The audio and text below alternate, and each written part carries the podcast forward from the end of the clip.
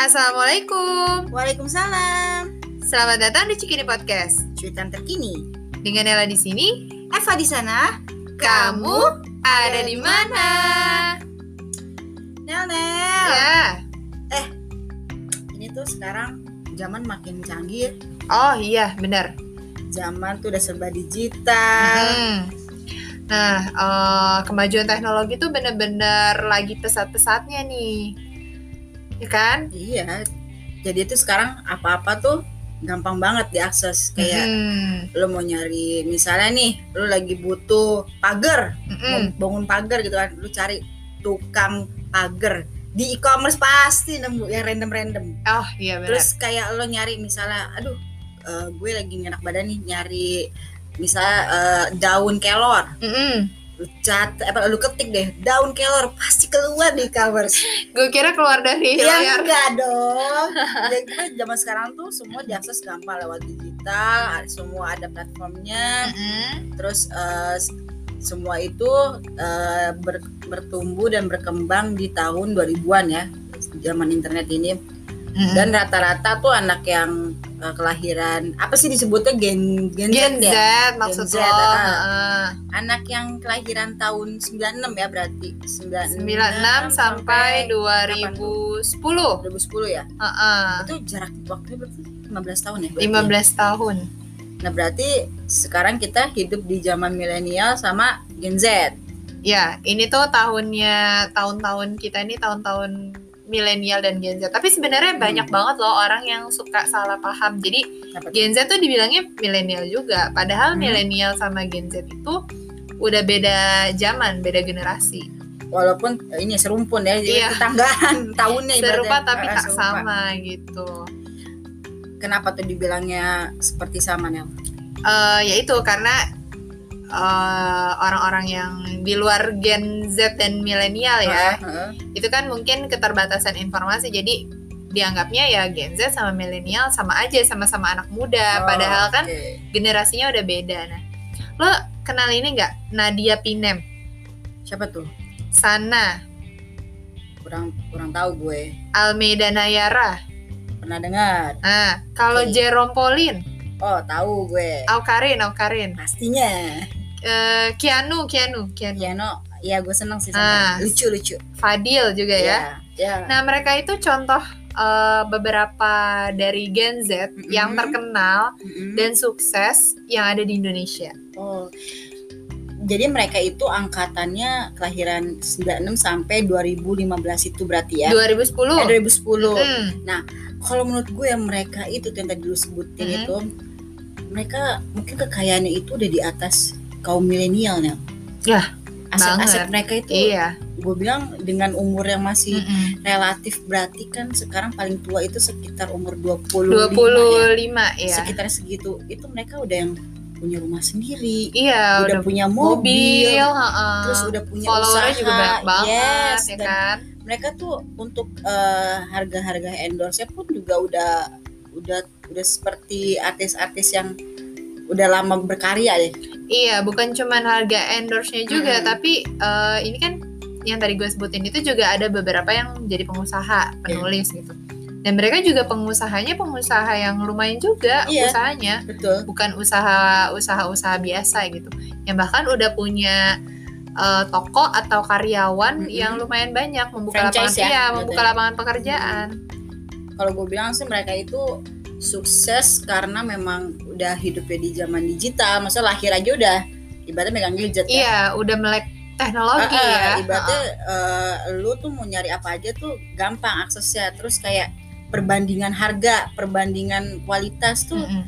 kayak gampang aja gitu informasinya Iya. tapi kalau menurut gue sendiri sih Mm-mm. kayak eh, mereka itu lebih condongnya eh, untuk berinteraksi secara secara di dunia nyata tuh waktu Kurang. kurang kalau Mm-mm. gue bilang karena mereka habisnya hidup hidupnya di dunia maya Nah, eh, ada sebuah penelitian nih Gimana? tentang Gen Z. Hmm. Jadi gue pernah baca di salah satu platform eh, berita. Hmm. Gen Z itu memang terkenal dengan eh, generasi yang yaitu tadi melek teknologi, Hmm. tetapi mereka tuh kurang bisa berinteraksi secara langsung, Oke. punya keterbatasan demografi. Hmm. Jadi kalau kita kan dulu eh, main atau pergi ke rumah teman kan masih ya ke mana-mana gitu lah ya. Ya, Main hmm. bareng tuh bener-bener dalam kata main bareng, Ah, ketemu, rutinitas anak kecil lah ya. eh, ketemu. Nah kalau mereka itu main barengnya ya udah virtual gitu online ya kan, kayak main game online Hmm. atau main apalah yang Interaksinya ya, by ah, online semua interaksi ya. itu by online gitu.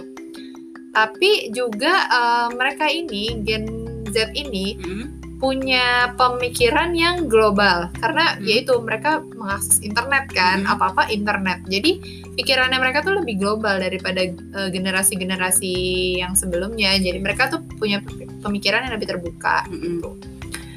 Terus eh, apa ya obses sama itu obses sama internet dikit-dikit internet Hmm. dikit-dikit media sosial dikit-dikit gadget gitu Tapi kalau ini uh, menurut gue dan gue pernah mendengar suatu penelitian juga sih waktu itu uh, orang uh, jadi milenial sama Hmm. si Gen Z ini perbedaannya adalah si Gen Z itu lebih bisa berinvestasi. Jadi ya kalau misal Oh, uh, ya. dia membangun suatu bisnis Hmm. itu mereka uangnya untuk diinvestasikan terus Mhm. untuk um, beli barang-barang itu nggak yang berdasarkan kayak nafsu gitu loh. Ah, Jadinya apa iya. yang mereka perlu aja iya ya dan mereka tuh lebih kayak eh, s- jadi researchnya itu mendalam.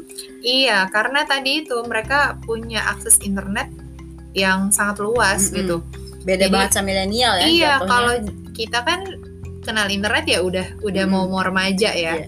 Tapi kalau mereka kan dari kecil mereka udah punya internet, udah udah main gadget gitu. Jadi kayak informasi ya informasi keuangan apalagi kan sekarang udah gampang ya. Hmm. Orang udah banyak yang uh, upload tentang informasi keuangan, cara mengelola uang dan segala macam. Itu ya udah gampang banget. Mereka tinggal style, mereka Yep. buka gitu kan. Tapi memang yang gue pernah alamin sendiri nih pada Mhm. saat gue emang interview mereka Mhm.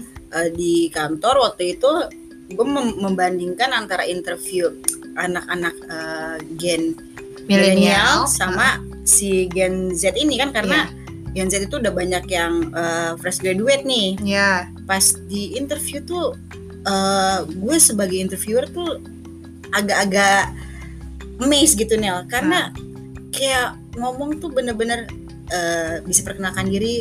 Bener-bener tuh ngomong ya udah perkenalkan diri aja gitu. Terus eh, bagaimana eh, kira-kira pada saat kuliah pernah orga- eh, mengikuti suatu organisasi atau tidak? Hmm. tidak pernah. Yang yang jawabnya tuh yang seperti itu singkat gitu. Oh, Kena- kenapa ken- kenapa eh, nggak nggak mencoba organisasi pas pada saat eh, dulu di kuliah gitu kan. Dia mereka jawabnya gini "Eh, kurang perlu. Udah jawabnya tuh yang kayak sesingkat itu. Beda kalau Oh. milenial misalnya gini milenial oh eh, enggak karena saya mempunyai eh, suatu urusan di luar oh Ah, karena saya magang ah, gitu ah, oh karena saya mengikuti eh, bisnis orang tua saya jadi saya ah. habis kuliah saya pulang gitu maksudnya Ah. karena kan fresh grade kan masih terbatas nih Hmm, yang apa yang ditanya ya. ah. jadi tuh bener-bener tuh kayak aduh nah tapi mereka itu memang harus dipancingnya tuh dengan dipuji kalau menurut gue jadi Oh. contohnya misalnya oh kamu lulusannya universitas nih misalnya universitas yang Hmm. eh, apa sih mempunyai kredibel yang bagus gitu ya. Oh iya gitu kan oh saya eh, yang saya tahu di situ komunikasinya bagus loh. Oh iya Hmm. berarti apa mereka tuh baru excited gitu digituin. Hmm. jadi harus ada pancingan yang bikin mereka tuh eh, ada di atas orang rata-rata. Apa mungkin itu karakter orangnya gitu?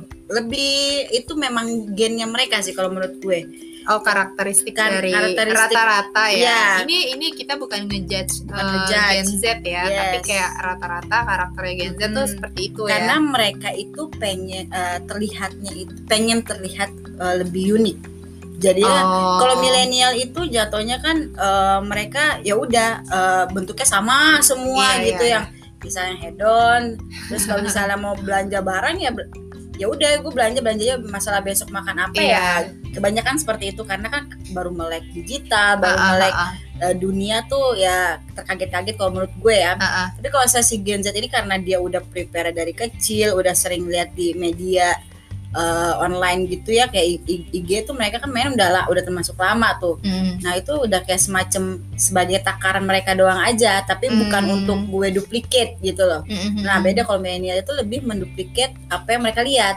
Oh. Kalau Gen Z itu lebih menjadi sesuatu yang beda. Mm. Nah misalnya nih kayak jangan harap lu si Gen Z nih dia upload foto deh di Instagram, lu perhatiin dia nggak bakal ada tuh di di, di uh, fitnya hmm. dan baju yang sama Kenapa? atau tempat yang sama ya karena mereka pengen kelihatan unik oh. Nah, mereka, uh, terus misalnya tapi mereka uh, bikin suatu uh, fitnya mereka tuh semenarik mungkin kayak estetik dengan, ya dengan anak-anak dengan tonnya yang apa uh, beda antara nah. kita kalau nge-scroll gitu nah itu tuh mereka pengen kelihatan uniknya di situ karena mereka juga ini sih kreatif ya, yeah. uh, uh, lebih mereka kreatif. kreatif. Makanya nggak jarang banget Nel kalau misalnya uh, kayak uh, apa buka lowongan gitu ya fresh grad itu yang masuk. Karena kalau misalnya ter, tapi tergantung sih. Maksudnya kalau misalnya tergantung mungkin tergantung perusahaannya juga kali. Ya ada di uh, di bergerak di bidang ya, apa. mereka tuh karena condongnya lebih senang uh, kayak e-commerce, apply-nya, hmm, ya, terus kayak advertising, office gitu. Hmm. Jadi kayak atau buka usaha sendiri. Ya, itu mereka uh, banyak yang lebih pilih untuk berbisnis. Ah. Apa pun itu, penting gue bisnis aja deh. Hmm, gitu. Tapi juga banyak loh uh, hmm. Gen Z ini punya pekerjaan akhirnya pekerjaan-pekerjaan yang di bidang kreatif itu. Yeah. Jadi kalau mungkin di zaman kita tuh masih pekerjaan kantoran yang ada hmm. kantornya tuh masih wah bangga gitu yeah, ya yeah. atau uh, sebagai pegawai negeri atau apa itu masih masih yang dianggap tuh pekerjaan yang uh, bagus ya yang luar biasa ya sampai sekarang juga masih bagus hmm. tapi kalau mereka mungkin udah beda gitu mereka tuh udah ngincernya pekerjaan-pekerjaan yang kreatif kayak content creator, yes. gamers ya hmm. ya kan, uh, selebgram, terus uh, podcaster. Yang, yang berhubungan dengan media lah ya. Iya. Digital ya. Uh, rata-rata sih kayaknya udah kayak ke arah-arah situ ya. Karena tuh mereka ini Nel nggak mau terikat dengan orang dan waktu. Uh, suka Flexible. kebebasan ya. ya mereka tuh nggak bisa yang diatur. Dan kebanyakan kalau misal pada saat interview nih mereka yang mereka tanyakan kan kalau misal habis interview gue suka nanya kan mm. uh, kira-kira apa yang mau ditanyakan? Jam kerja itu selalu eh btw kalau kita nanya jam kerja itu uh, uh, di mata HRD sendiri tuh sopan apa enggak uh, sebenarnya sih uh, tergantung ya uh -uh. obrolan dari awalnya dulu nih oh. kalau misalnya ya tapi kan hmm. ini kayak tadi pertanyaan lo itu kan hmm. lo udah interview terus hmm. lo kan nanya ya ada lagi nggak hmm. yang mau ditanyain kalau untuk ini gue spesifikasi ke gen mereka aja ya hmm. kalau misal mereka dengan cara jawaban mereka iya enggak uh, tidak gitu-gitu doang terus sepatah-sepatah kata doang gue sih menilai itu kurang sopan. kurang sopan ya karena uh. um, mereka udah bisa dinilai dari situ aja sih karena terlihat menghitung-hitung waktu uh, waktu jam kerja banget jadi uh. once dia uh, apa ada ada kelebihan waktu kayak overtime mm -hmm. pasti mereka bakal ngitung-ngitung banget uh. gitu karena ya itu dia mereka nggak mau yang diatur hidupnya gue maunya ya jam segini ya gue kerja ya. Maksudnya kayak e-commerce deh contohnya. Mereka kan flexi hour tuh. Lo mau kerja masuk jam berapa lo mau pakai baju kayak apa ya itu bebas. Ya dan fasilitasnya kantor juga ya bisa lihat sendiri kan kantor-kantor e-commerce startup sekarang tuh kayak gimana gitu. Tapi bisa jadi itu mm-hmm. mereka kayak gitu karena mereka jarang berinteraksi sama orang secara langsung gitu. Yep ya kan hmm. jadi uh, ya beda lah kayak lo misalnya lo ngobrol sama temen lo via hmm. WhatsApp ya hmm. via tes uh, texting gitu begitu lo ketemu mungkin lo nggak akan seceria atau selucu atau yeah. seramai di WhatsApp uh, uh, kan uh, uh. lo pasti ada uh, canggung-canggungnya yeah, lah yeah, ya yeah, gitu yeah. mungkin kalau gue lihat sih mungkin karena mereka juga jarang berinteraksi uh. sama sama orang secara langsung Yep, ya. yep. Dibilangnya tuh Hmm. generasi menunduk. Iya, betul. betul. Karena dikit-dikit nunduk, gitu, dikit-dikit nunduk. Kalau gue pernah, gue pernah nonton video ini lucu banget sih. Ini ini nggak ada nggak ada hubungannya sebenarnya sama Gen Z, tapi ini ada ada hubungannya sama generasi menunduk. Jadi intinya video itu tuh ngegambarin eh, gimana ibu-ibu, kok ibu-ibu Arab ini spesifik ya. Mohon Oke. maaf ya, ini bukan bukan rasis ya, bukan bawa-bawa eh, suku. Jadi gimana ibu-ibu Arab kalau ngomelin anaknya. Mm-mm. Jadi ceritanya tuh anaknya itu main handphone aja. Hmm. Nah itu tuh sebutannya apa tau nggak? Apa? Bukan generasi menunduk, bukan. Tas besetan. Astagfirullahaladzim karena ini ya tercemar sama setan Iya. gepeng. Karena karena kan kayak kayak ngetik tuh kayak orang tasbih kan gitu. Terus dia sambil nunduk, jadi dibilangnya tasbih setan. Gue gak kebayang sih bareng-bareng Iya gimana. kan? Cakap, cakap. Bahasa Ibrani deh gitu. Oke, Oh, intermezzo ya teman-teman. Balik lagi ke Gen Z nih. Amat tapi Gen Z tuh eh, luar biasa sih karena mereka pinternya itu menurut gue di atas rata-rata. Iya, betul. Kalau menurut gue ya, tapi eh, cerdas ya, lebih ke cerdas. Ha-ha. Hmm, cara berpikir cepet dan dan juga Nel ya. Eh sekedar eh, sekedar sharing pengalaman gue nih, pengalaman hidupan. Jatuhnya eh, sekarang itu lagi ada booming suatu eh, series lah, Mm-mm. satu series. Gue tahu, gue tahu. Yang tapi nggak usah disebutin ya Uh, uh. namanya. suatu series dan itu eh, memang setiap ada eh, setiap lagi jam tayang Mm-mm. itu selalu ada eh, live chat di Oh, oke Twitter. oke oke Di di Twitter. Twitter. di Twitter. Nah lalu eh, adalah salah satu pertanyaan gitu maksudnya orang kan nge-tweet kan ya eh, karena sesuai jam apa eh, sesuai tayangan itu Uh-uh. ngomong misalnya nih eh, ini yang dipakai apa sih gitu karena emang nggak tahu maksudnya pengen respon. Oh, eh, ini ya, Cuma- fashionnya ya, Ah, misalnya gitu kan nge-tweet gitu doang. Gila Nel. nggak sampai lima lima detik itu milenial apa uh, Gen Z udah bales itu tayangan baru selesai habis ngomong misalnya terus langsung dibales Nel Hmm. pas gue ah 5 second astagfirullahaladzim itu tuh kecepatan mereka tuh kayak gercep kalau gue bilang mereka tuh secara uh, kerjaan tuh oke Hmm. Eh, karena memang eh, dia waktu itu adalah eh, berharga sih menurut gue ya karena Hmm. memang dia jam sekian jam sekian ini waktu gue main nih ini jam sekian jam sekian ya emang waktu gue buat serius gitu Mm-mm. ya udah punya takarannya sendiri sih mereka gitu Tapi itu balik lagi sih, menurut gue itu juga bukan karena bukan bukan karena disiplin, tapi karena teknologi tadi itu, Mm-mm. karena teknologinya maju, eh, informasi yang mereka terima tuh jadi lebih cepet iya sih dan gitu. Terus mereka nggak gagap kan? Kalau Iya. misalnya sebenarnya kan eh, teknologi itu orang tua juga bisa Mm-mm. gitu. Tapi kan kenapa orang tua lebih lama nyarinya? Karena mereka nggak tahu keywordnya. Sementara kan kalau anak-anak ini kan langsung ya udah langsung mikir, oh ini keywordnya ini, tut, tut, tut. ketemu gitu ya. Ah, jago banget Iya itu itu karena keywordnya nggak tahu. Nah itu eh, keywordnya nggak tahu itu kan juga berkaitan sama Mm. dia seberapa dia canggihnya menggunakan Mm, mm. teknologi itu, seberapa dia pintar menggunakan Mm. teknologi itu, memanfaatkan teknologi dan informasi Yep. itu kan.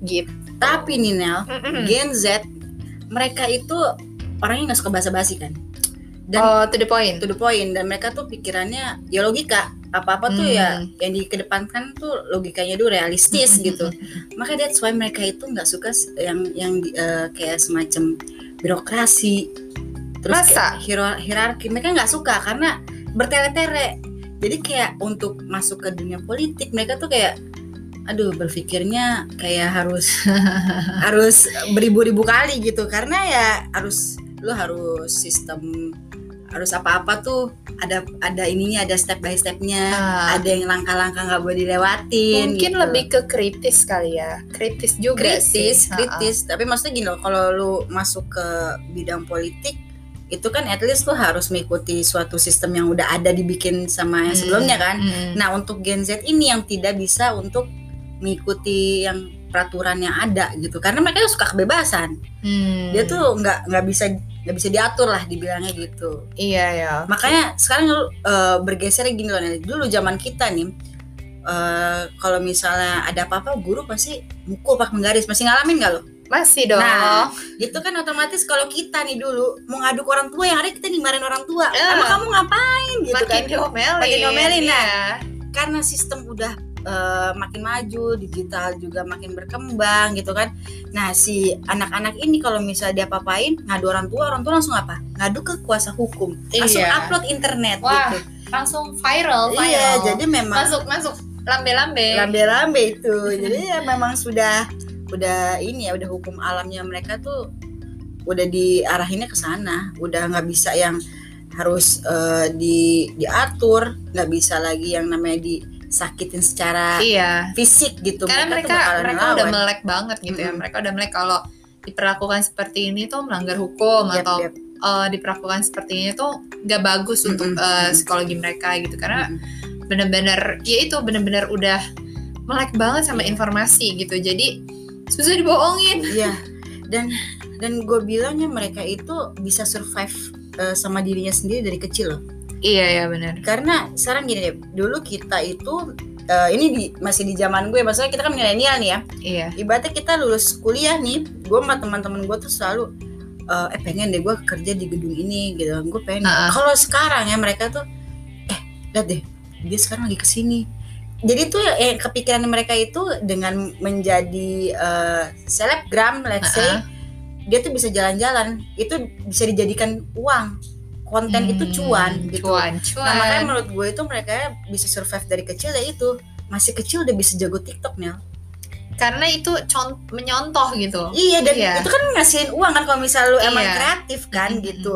Terus kayak lu dibahas sama sampai viral, lu diundang TV gitu Hmm. kan. Jadi mereka itu eh, makanya nggak pengen untuk menjadi eh, seorang pekerja kantoran ya karena uangnya lebih banyak menjadi eh, apa konten kreator dibandingin eh, yang harus kerja eh, jam kerjanya itu kan kita tuh jam 8 sampai jam 5 Iya. gitu. Ya, itulah anak zaman sekarang tuh udah terpatoknya sama cuan. anak zaman sekarang kita berasa tua banget ya ya kita milenial udah ya. bergeser, Bu. tapi ini eh, ada kabar baik sih Gimana gimana? Jadi menurut penelitian ini gue uh, nemu artikel ini di salah satu uh, website pendidikan yang ada di Indonesia. Jadi kayak tuh ngebahas uh, dampak dari generasi Z ini terhadap sistem pendidikan di Indonesia. Nah Oke. itu kan. Uh, jadi ada satu penelitian nanti di tahun 2030 Indonesia itu akan mengalami kemajuan uh, dari segi sumber daya manusia Wow. karena eh, hampir 27 koma berapa persen ya Mm-mm. gue lupa deh pokoknya 27,94 persen Mm-mm. dari total penduduk Indonesia itu adalah generasi Z. Nah, 24 persen koma Mm-mm. sekiannya itu generasi milenial jadi bisa dibayangin ya sih separuh eh, penduduk yang ada di Indonesia itu Mm.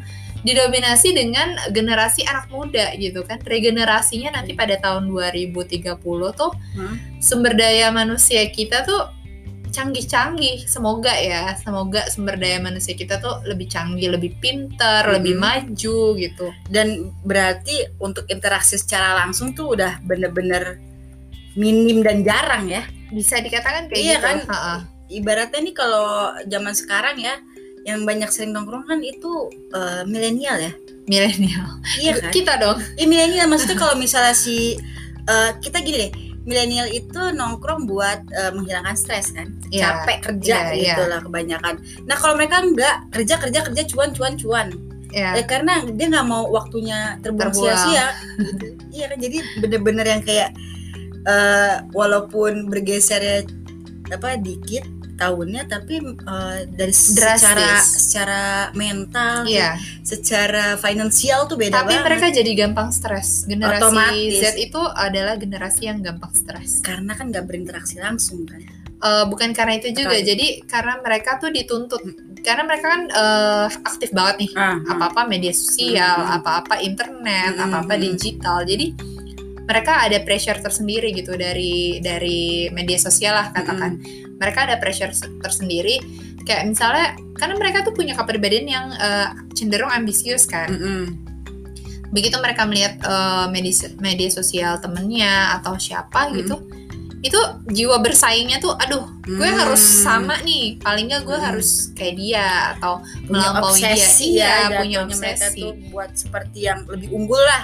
Hai, nah that's why tuh dibilang kalau mereka ini generasi yang paling tingkat stresnya tuh Hmm. cepet gitu ini kalau gua rasa ya Nel ya untuk ke depannya nih kan kalau di kita tuh zaman zaman orang tua kita kan dulu masih yang kayak, oh kerja kamu harus di bank, pokoknya kamu harus jadi PNS, uh, uh. Ya. jadi dokter, ya iya. kan?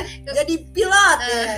Nah kalau misalnya anak uh, Gen Z nanti nih, kalau menurut gue udah nggak bisa lagi kan digituin sama orang tua, uh. terus siapa yang jadi pilot, jadi dokter, pakai robot. Iya. Kan iya. dokter robot nggak mungkin. Oh udah ada. Oh, udah ada. Iya, jadi okay. uh, eh, udah ada alat gitu, alat hmm. alat operasi ya, itu hmm. pakai robot. Jadi nanti dokternya cuman kayak operator aja. iya, itu udah ada. Nah, bahkan lo udah bisa dioperasi tanpa uh, menyayat kan kalau dulu operasi kan disayat uh, ya, misalnya operasi hmm. perut disayat gitu kan okay. dari dari semana sampai semana gitu. Ini enggak, jadi kayak cuman dibolongin. Masukin alatnya kayak kayak perut lu tuh kayak ditusuk sebenarnya lebih akurat ya mereka tuh karena udah tersistem uh, iya tapi kalau salah bolongin juga taunya itu, keluar di mana jadi sebenarnya bukan human error doang ya, iya. ya robot error juga robot bisa error juga bisa nah itu kayak uh, karena mereka ya tadi karena mereka udah maju banget -hmm. kan dari segi teknologi itu udah melek banget -hmm. gitu ada nanti akan ada kemungkinan beberapa pekerjaan tuh udah ya kayak sekarang udah nggak diminatin yeah, gitu yeah. ya mereka lebih suka jadi youtuber, content creator, mm-hmm. selebgram gitu. digital marketing, uh, uh, betul yang pokoknya yang dunia kreatif lah hmm. gitu. Nanti nih mungkin ya hmm. di zaman zamannya ini mungkin udah bukan Gen Z lagi, mungkin yeah, nanti yeah. Gen Alpha ya. Uh -huh Nah nanti di zaman zaman gen alpha yang anak-anaknya gitu. ya, yang anak-anaknya gen milenial ini hmm. nanti punya anak kan, anaknya yep, itu yep. jadi gen alpha gitu. Um, udah nggak ada tuh nanti kalau dulu kan kita ditanya hmm. e, mau jadi apa, mau jadi dokter, mau jadi presiden, mau jadi apa, mau jadi apa halilintar. Oh! Sekedar sharing doang nih. Iya kan. Anak gue, dia tuh masuk gen alpha. Oh gen alpha. Gen alpha. Dia megang handphone. Uh -uh langsung hai guys jadi memang udah hukum alam sih. Iya betul nggak usah nggak usah harus dituntun untuk diajarin. Malah harusnya diajarinnya untuk untuk tidak seperti iya. maksudnya untuk seperti Arfia anak kecil umumnya hmm, gitu. Karena udah pintar sendiri ya. Iya.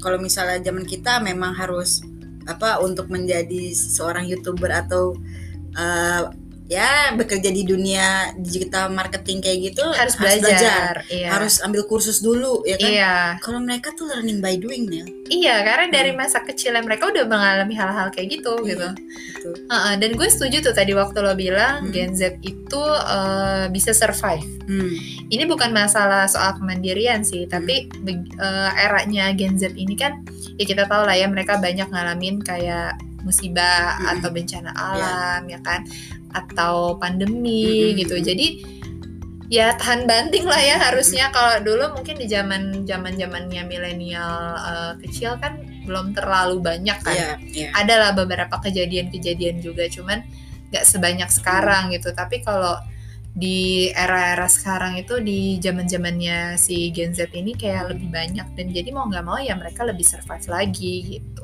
Dan menurut gue untuk pengalaman in real life-nya dia berkurang sinyal terutama di uh, era maksudnya di zaman pandemi gini ya. Mm-hmm. Itu tadi yang gue bilang ya, demografi. Iya, ya. karena mereka kayak sekolah online.